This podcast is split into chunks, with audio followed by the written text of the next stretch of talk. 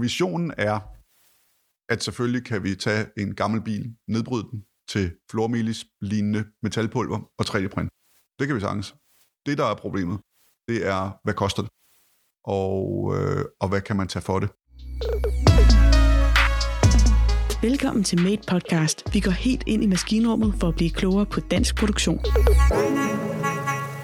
I Made Podcast-serien Industriens Genbrugsguld taler vi om udfordringerne og mulighederne i at gøre dansk produktion cirkulær. I dette afsnit taler vi med professor David Bue Pedersen om grønne perspektiver i 3D-print og besøger virksomheden Tyrma Tools, der vil 3D-printe værktøj af lokalt metalskrot. En kort bemærkning inden vi starter. Lydkvaliteten kommer til at svinge en smule i podcasten, da vi grundet covid-19 har måttet optage lyd, også på telefon og computer. Jeg hedder Julie Lykke Nedergaard og er din vært.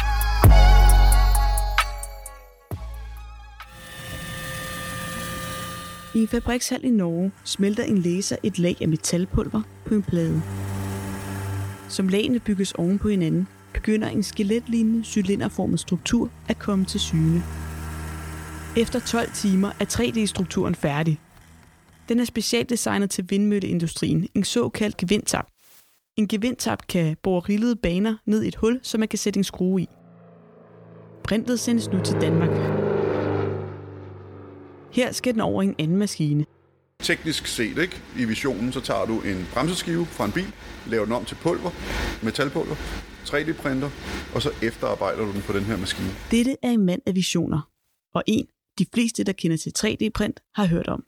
Mit navn er Erik Thyrmer, og jeg er fjerde generation i Thyrmer Tools. Min far solgte virksomheden i øh, slutningen af 80'erne. Min hustru og jeg købte virksomheden tilbage for nu ni år siden. Og da vi så, at vi ikke kunne hive den fabrik hjem fra Kina, som man havde skabt igennem 90'erne og 0'erne, så besluttede vi os for at kigge på nye, moderne måder at producere på. Og der faldt vi over 3D-print. Vi er taget på besøg i Tyrma Tools fabrikshal i Gilleleje, hvor Erik Tyrmer viser rundt. Her er vi stoppet op foran en orange, lidt analog udseende maskine. Det her det er principielt en CNC-maskine, men som kan hackes. Så den er spritny, men den er bygget ud fra, hvordan man vil bygge en gammeldags maskine. Så det er et ret, ret sjovt stykke, stykke værktøj. CNC-maskiner kan finjustere 3D-printede emner ved at fræse rå kanter til. Og Tyrma Tools har brug for en helt særlig af slagsen. Vi kan styre parametrene med håndkraft. Så vi kan simpelthen indstille den øh, med, med små drejehjul. Specielt til det, der hedder odd size marked, ikke? altså svært tilgængelige produkter. Visionen er at 3D-printe disse odd-sized værktøjer af metalskrot. Afhængig af, hvad der skal 3D-printes, kan metoden dog betyde, at produktet bliver en del dyrere. Det koster bare 25% mere end et normalt produkt, så det kræver, at folk gerne vil upcycling. Øh, men hele den maskinlinje, du ser her, den er ved at blive sat op til netop at kunne det. Og vi har snydt lidt allerede. Så her på de her paller, der ligger så allerede de producerede produkter. Og nu skal vi bare sætte dem op og sætte gevind på, og så er det et færdigt produkt klar til at levere. Hvad, hvad var det der? Det er, det der, det er en, øhm, det, det er en gevindtap, Normalt producerer Tyrma Tools deres værktøj i Kina, men 3D-processen sparer tid. Derfor er gevindtappen, Erik Tyrma viser her, 3D-printet i Norge. Jamen altså, når vi producerer, det kunne være en M48 gevindtap til, øh, det kunne være en Vestas vindmølle eller et eller andet den stil. Øh, noget alle kan forholde sig til. Et meget stort bord i en odd size, i en underlig størrelse. Der vil, der vil det typisk tage 4-6 uger for en gennemsnitlig fabrik i øh, Vesten at producere øh, det her øh, bord. Vi vil kunne gøre det på 24 timer. Som vi ser lige nu, der i stedet for 12-15 processer, så kører vi øh, 2-4 processer. Og hvordan er det lige, at man kan spare så mange processer og så meget tid ved at 3D-printe? Hvis man skal sætte det sådan meget øh, stringent op, så vil du have 12-14 processer i at fabrikere et stykke værktøj på normal vis, hvor du starter med det, der hedder fra stang, altså det vil sige fra en klump jern, og så fræser du og, og sliver du indtil du har det færdige produkt, ligesom en, en billedhugger vil i virkeligheden gøre. Ikke? Produktet er inde i stenen-agtigt. Hvor her der 3D-printer, vi har brugt kun det materiale, vi skal bruge, og så kan vi med en til to processer efterfølgende, det vil sige tre processer i alt, max eller to processer i alt, vil vi kunne fabrikere det færdige værktøj. Og der skal vi bruge sådan en CNC-maskine til det. Fordi 3D-print kan skabe hurtig og lokal produktion, er der mindre lagertid og mindre transport, og det sparer CO2. Jeg tror ikke, du kan sige 3D-print uden at sige upcycling eller grøn omstilling, eller fordi du ændrer fuldstændig måden, du fabrikerer på. Du producerer lokalt. 60% af alt, og lige fast, af alt, hvad der bliver forbrugt i Danmark, det kommer på en eller anden måde fra Asien. Typisk vil du se, hvad det er bildele, eller det er værktøj, eller byggematerialer, at det kommer fra Kongo, øh, råmetallet, så bliver det flyttet til Kina, og så øh, bliver det sendt øh, i vores tilfælde til Hamburg eller København, så bliver det kørt på lastbiler til Gilleleje, og så sætter vi det på Amazon og eBay, og så sælger vi det tilbage til resten af verden. Så de, hvad skal vi kalde det, hard to get varer, der vil det give rigtig god mening, at vi producerede dem lokalt.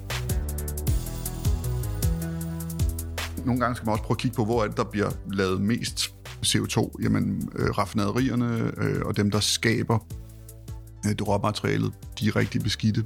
Fragten er rigtig beskidt. Men ting, vi glemmer i Danmark, det er, lagerlæg er også ret beskidt.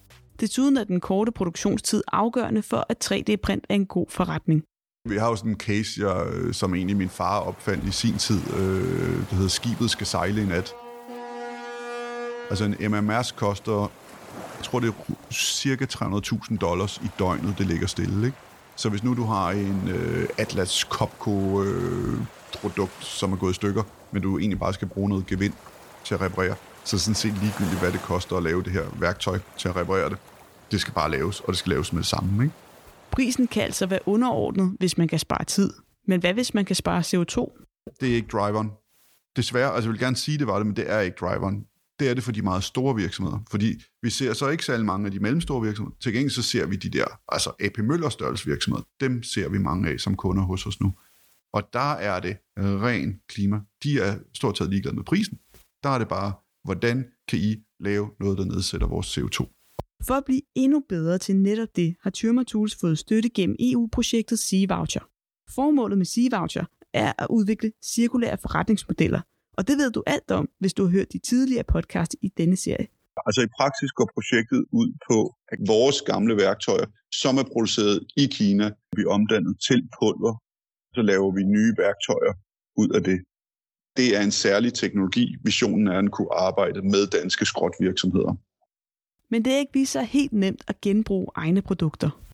Vi forventer, at der er 70 tons i kvartalet af vores produkter, der bare bliver smidt i skraldespanden, når det er færdigbrugt. Så det ville være sjovt, hvis man kunne putte pand på det. Det har vi arbejdet på. Det virkede øh, som om, at alle i værdikæden synes, det var den mest latterlige idé. Nogle gange skal man heller ikke prøve at bygge hele modellen selv. Så det vi gjorde, det var, at vi kontaktede øh, nogle store skrotvirksomheder, som allerede er meget langt fremme, og så sagde vi, okay, i stedet for at eksportere øh, gamle øh, skrotbiler ud af Danmark, som man gør, kan I lave dem om til store blokke, som vi så i samarbejde kan købe maskineri til og fræse ned til pulver, og det pulver sender I til Gilei, og så printer vi fra det. Og der er vi allerede. Det kan vi godt. Noget tyder på, at den måde at fremstille på ikke behøver at være meget dyrere end den konventionelle. I hvert fald, når det kommer til at printe maskintappe og andet værktøj.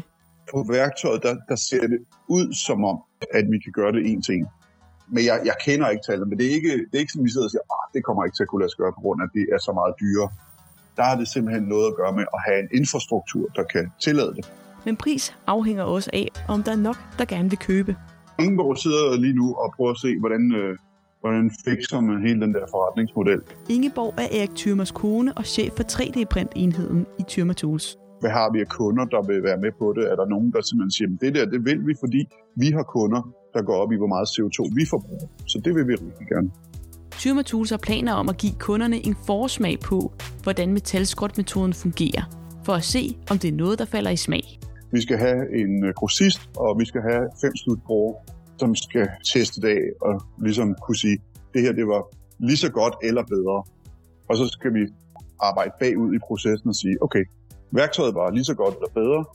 Øhm, hvad kostede processen?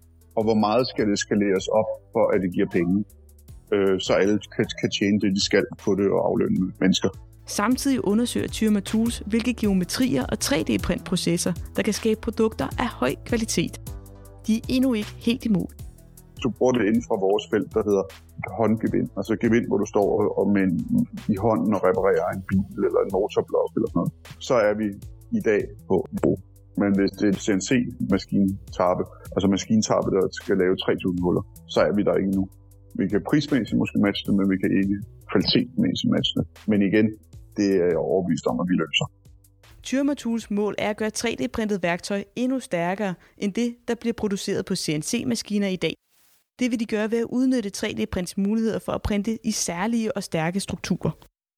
Selv hvis det enkelte værktøj er dyrere at producere, kan det på den lange bane ende med at være billigere, fordi værktøjet holder længere. Du lytter til Made Podcast. For Erik Thürmer er 3D-print en enabler til at blive grøn. Det er dog ikke altid sådan, det hænger sammen, spørger man seniorforsker på DTU, David Bue Pedersen. Der er en masse misinformation om, hvad en 3D-printer kan og ikke kan. Meget af den misinformation den er drevet af populærmedier og af fremtidsforskning, der spår om, at 3D-printeren kan indgå i et decentraliseret produktionsnetværk, hvor vi alle sammen har en 3D-printer derhjemme. Står man for eksempel og børster tænder og opdager, at tandbørsten er noget slidt, kan man sætte 3D-printeren i stuen til at 3D-printe en ny.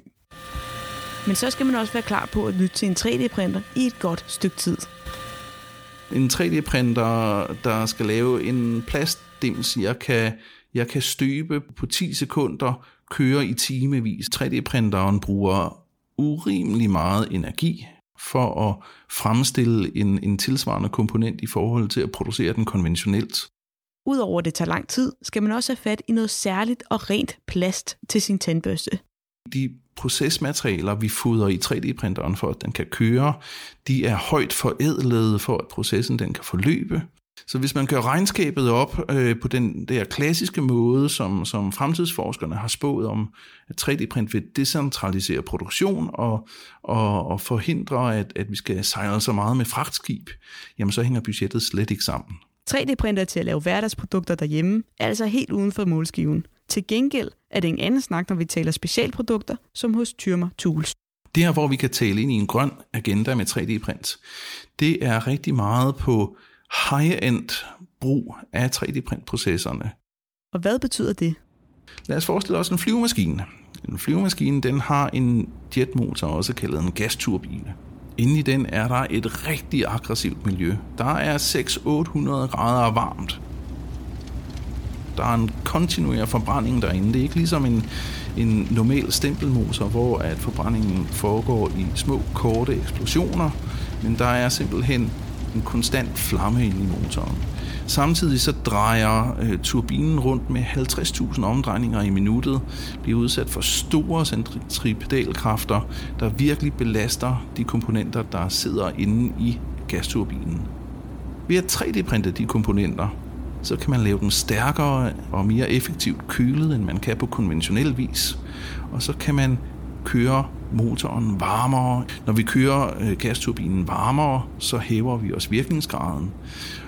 Og så vil vi være i stand til i sidste ende at lave en jetmotor, der er måske bare ganske få procent mere effektiv, men som betyder alverden. Fordi en flyvemaskine, der tæpper du penge, når den holder stille. Den er i luften hele tiden, og øh, den har et serviceliv på 20-30 år. Så hvis vi kan forbedre virkningsgraden i en gasturbine bare ganske få procent, så er det tusindvis af olympiske svømmepøle af jetfuel, vi sparer ved at gøre det. Og så er det en grøn teknologi. Tyrma Tools værktøjer er også udsat for lidt af hvert. Der er meget, meget få, der, der arbejder med ting, der får så meget wear and tear som bremseskiver og som ting, der borer eller sliber eller skærer i huller gør, som de ting, vi laver. Vi ved jo, at vores produkter, hvis de skal være op på standard og kunne konkurrere på den almindelige forretning, at vi skal kunne lave 3.000 huller, ellers kan vi ikke konkurrere. Og så, hvordan får jeg det op på 5.000 eller 10.000, eller min helt vilde vision, 50.000 huller, ikke? Det er jo min, min store drøm, at vi kan lave gevind, tappe og bord, der skal lave de der mange, mange, mange, mange huller. Og der kan 3D-print måske være ved til at højne kvaliteten. Ja, ja, ja, det er jo det, der er meningen. Altså, tænk hvis vi, altså, der, det, det kan vel ikke være mere CO2-nedsættende, end at jeg producerer et bord, der er så godt, at man aldrig behøver at købe et mere. For at skabe et bord, der kan holde til mere, lægger Tyrma Tools kølekanaler ind i deres 3D-printede værktøj. Samme trick er nøglen i David Bues flyturbine-eksempel. Hvis vi taler om jetmotoren, så er det langt hen ad vejen køling, aktiv køling af turbineblade, af fuel injectors, alt det, der ligesom rager ud inde i motoren og bliver udsat for den her øh, direkte flamme fra forbrændingen. Det har vi i stand til med en 3D-printer at lave meget komplekse kølekanaler inde i de her komponenter, der sniger sig nærmest som et spindelvæv lige under overfladen på emnet, hvor vi kan pumpe øhm, øh, en kølemiddel igennem, og så effektivt holde temperaturen nede på de komponenter. Når vi så kan køle komponenterne mere effektivt, så kan vi skrue op for, for forbrændingstemperaturen. Og det er jo simpelthen givet af, at når vi 3D-printer og bygger vores emne op lag på lag på lag i ultratynde lag, så har vi en helt anden geometrisk frihed, end vi har, hvis vi laver emnet på konventionel vis. Du kan ikke bore et hul rundt om et hjørne, men det kan du, du kan sagtens 3D-printe en kanal rundt om et hjørne. Den kan sno sig på kryds og tværs. De frie geometriske rammer gør det også muligt at skabe lettere produkter. Vi kan lave hule strukturer, øh, man kalder det honeycomb structure. Og derfor så, det er derfor, vi kan komme ned og bruge så markant mindre metalpulver. Altså det hele handler bare om, der er styrke i det. Ikke? For eksempel en bremseskive i dag, øh, den, er jo, øh, den er jo en solid ting. Ikke? En bremseskive vejer op til en golf, for eksempel. Den vejer måske 5 kilo, måske lidt mere. Ikke? Og det er bare ren stål, det hele. Jamen, øh, den kan du sagtens, øh, jeg ved, Bugatti, som laver superbiler, de begynder at 3D-printe både bremseskiver og bremsekaliber. Og på den måde fjerner de rigtig meget vægt. Og det giver så mening i forhold til øh, CO2-udslip. Den hule struktur skaber også besparelser på materialeforbruget. Vi laver øh, honeycomb structure i alt næsten. Og nogle gange så, så bruger vi så det, der hedder generative design, altså hvor vi bruger sådan lidt naturens, altså det vil sige, så laver du i virkeligheden et exoskelet, det vil sige, at, at formen på dit produkt er, øh, er bygget til at holde i det udvendige og ikke i det indvendige. Så på den led, så sparer man rigtig, rigtig meget materiale. Nogle gange endnu mindre end 10 procent materialeforbrug. Det er dog ikke en selvfølge, at 3D-print betyder, at man kan spare materiale. For eksempel kan alt ikke blive hult. Men vi laver også det, der hedder dumme produkter. Det vil sige, vi kan jo lave øh, et bord, det er jo bare en aflang ting med, øh, med, med, der er formet på en bestemt måde. Ikke? Den skal jo ikke kunne bevæge sig andet, når den kommer ind i en skruemaskine. Samtidig fungerer en 3D-printer kun med fint og forædlet metalpulver. Og det betyder, at der er spild, når pulveret skal produceres. Hvis jeg producerer pulver, så får jeg øh, kun 20% af det materiale, jeg smelter, lavet om til brugbart pulver. Hvis jeg kommer et ton i maskinen, så får jeg 200 kilo øh, øh, brugbart pulver ud, og resten af pulveret skal jeg finde ud af, hvad delen gør så med det. Det pulver, der bliver til et produkt, er til gengæld ofte af genbrugsmaterialer. Hvis du prøver at spore, hvor metallet kommer fra til 3D-print, så er langt størsten delen af det, det er også øh, genanvendt metal. Så tilføjer 3D-printeren noget unikt i det økosystem? Ikke rigtigt. For Tyrmatools er 3D-print dog nøglen til genbrug. Forklaringen er lidt kompliceret, så hold tungen lige i munden. Kernen i forklaringen er, at Tyrmatools værktøj produceres i Kina, og her er genbrug ikke øverst på lystavlen. Hvis jeg prøver at tage metalpulver til 3D-print, så er jeg 100% enig med David Bue. Meget ofte er det allerede noget, der er genanvendt eller kommer fra cykluser, der er genanvendt. Men vi ved, at en meget, meget stor del af det, der netto kommer ind i Danmark om året, der kommer fra Kina, det er ikke genbrugsmetal. Ingeborg har faktisk lige kommunikeret med vores projektchef ude på fabrikken, og det er 100% af alt, hvad der bliver fabrikeret af nye ting i Kina, der kommer fra råmetal. Der er ingen genbrug overhovedet. Globalt er der en stigende tendens til at genbruge metalskrot. Det gælder også i Kina. Men Kina ligger dog stadig i bund, sammenlignet med blandt andre EU, og det kan der være flere grunde til. Men de siger, at de har en stor udfordring i Kina, fordi 90 procent af deres fabrikation eksporteres inden for vores felt. Så der er jo ikke noget at genanvende af. I Danmark er vi gode til at genanvende metalskrot, og fordi produktionen af 3D-print ikke afhænger af billig kinesisk arbejdskraft, kan Tyrma Tools flytte den produktion til Danmark. 3D-printer skal ikke passes af mennesker som CNC-maskiner. En CNC-maskine står der en mand og kigger ind i den hele tiden. Vi ved også, at vi kan ikke 100% robotisere det, så var det blevet gjort. Så derfor, vi konkurrerer kun på 3D-printerens pris. Selvfølgelig er der nogle allokerede lønninger, der er lidt højere, men til gengæld er danskerne super veluddannede. De er rigtig dygtige til at omstille sig, og vigtigst af alt, de er kreative. I stedet for at købe færdigt 3D-printpulver, har Tyrma Tools som sagt plan om selv at producere det i samarbejde med lokale skrotvirksomheder. Det er så svært at forstå, hvordan det er i virkeligheden. Og derfor så har jeg et udbredt behov for at prøve det af og se, kan det lade sig gøre selv. Men igen, det handler jo om skalering, ligesom det gør med alt andet. Ikke? Hvis jeg kan nedbryde 100 tons i kvartalet, jamen så, så skal det jo nok gå. Men hvis jeg kan nedbryde 100 gram hver uge, så bliver det alt for dyrt. Ikke? Lykkes det Tyrma Tools at skabe en rentabel lokal produktion af 100% genanvendt metalpulver, er et sikkert. Der er CO2 at spare. Hvis mit projekt er at tage metal op i Kongo, flytte det til Central-Kina, flytte det til Shanghai, lave værktøj, sejle det til Danmark, lægge det på lager, så er det helt sikkert, hvis jeg tager en gammel bremseskive fra en taxa fra København, laver den til pulver, 3D-printer noget nyt ud af det, og bruger det her i landet. Altså localized sustainable production on demand. Så vil jeg gerne vide en frokost på, at øh, det er mindre CO2-skab. Skal 3D-print gøre en grøn forskel, gælder det om at finde økosystemer, som hos Tyrmer Tools.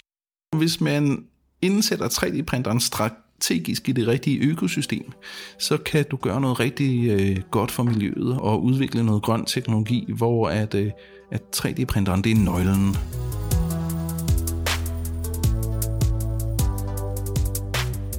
Tumor Tools har ikke en færdigbagt plan for, hvordan de skal få fingre i metalskrot, allerhelst i form af deres eget gamle værktøj. Men efter deres vision ramte medierne, opstod der nye muligheder. Nu er der jo mange, der har meldt sig efter det har været i aviserne. For eksempel øh, er der en virksomhed, øh, der ligger med øh, bremseskiver til gamle Rolls Royce og, og MG-biler. Og de siger, at de har en omsætningshastighed på fire år på det, de har liggende. De vil gerne se, kan vi 3D-printe de bremseskiver? De siger, det er principielt ligegyldigt, om det koster op mod 70% mere. Fordi det er, så, det er så svært at få fat i, at folk betaler. Om ikke andet kunne man tage sådan en helt nøgtern ting og sige, kan vi nedbryde gamle øh, bremseskiver og printe nye? Ja, det kan vi. Det, det, det, det der er slet ikke noget problem i. Og hvis jeg, nu har jeg ikke en bremseskive lige her, øh, jeg kan vise dig, men en bremseskive har faktisk den samme struktur øh, på sig, øh, som et færdigt 3D-printet produkt. Så jeg er sådan lidt spændt på at prøve det. Øhm, jeg regner med, at jeg i næste måned selv skal køre rundt i en måned på øh, 3D-printede bremseskiver. Jeg ved ikke, om det er lovligt, men nu prøver vi sgu. Så kører jeg kun til bageren og se, om det virker. Vi skal huske at have, have godt fast i håndbremsen, hvis der sker noget. Heldigvis bliver de 3D-printede emner kun bedre og bedre. Jeg har talt med Erik Thürmer to gange, Første gang spurgte jeg ind til kvaliteten af deres 3D-printede gevindtappe. Ja, den er, den er betydeligt dårligere. end Normale produkter, vil jeg godt lige sige. Hvis nu man tænker på eksponentiel udvikling, så eksponentialitet er jo 2, 4, 8 osv. Eksponentialitet kommer jo ikke og besøger dig hver den første i kvartalet. Eksponentialitet kommer mandag aften, når du er ved at gå hjem. Den kommer søndag morgen man ved ikke, hvornår der lige pludselig er et gennembrud. En uge senere talte vi igen. Og ved du, der er så sjovt, det er vi simpelthen allerede nu løst. Siden jeg var der sidst? Ja, siden du bare var der sidst, så er de allerede blevet en 15-18 procent bedre. Uh, det er virkelig, altså det er jo det, som vi også taler om. Nogle gange så tager det bare sådan nogle hop, så vi har lige lavet nogle test. Nu skal de laves en gang til, så vi kan se, at de er konsistent, og det ikke bare var en, en heldig dag. Men, men øhm, ja, det, det virkede bare skide godt. Hvordan kører I lige det med at få kvaliteten op i top? Lige i det her tilfælde, der har vi simpelthen printet lidt langsommere, øhm, og øh, så vi har haft nogle øh, supportstrukturer, når vi producerede. Det gør det også lidt dyrere. Det gør det øh, tager længere tid. Øh, printer er jo længere tid øh, blive med længere eller højere pris, ikke? Øh, men, men ja, som udgangspunkt, så, så fandt de altså en formel nu, hvor, hvor det virker lidt bedre. Næste skridt er at få penge i kassen til den fremtidige udvikling. Det vi gør nu, det er, at vi har søgt nogle, nogle fonde, om, øh, om vi kan få penge øh, til det, fordi det er, det er exceptionelt dyrt, det her. Øhm, og øh, hvis, hvis vi kan få øh, de fonde, vi, vi regner med, så vil jeg skyde på, at inden øh, sommer øh, 2021, så har vi øh, serieproduceret de første ting, som er, ja, det lyder så populært ikke at sige, en gammel taxa.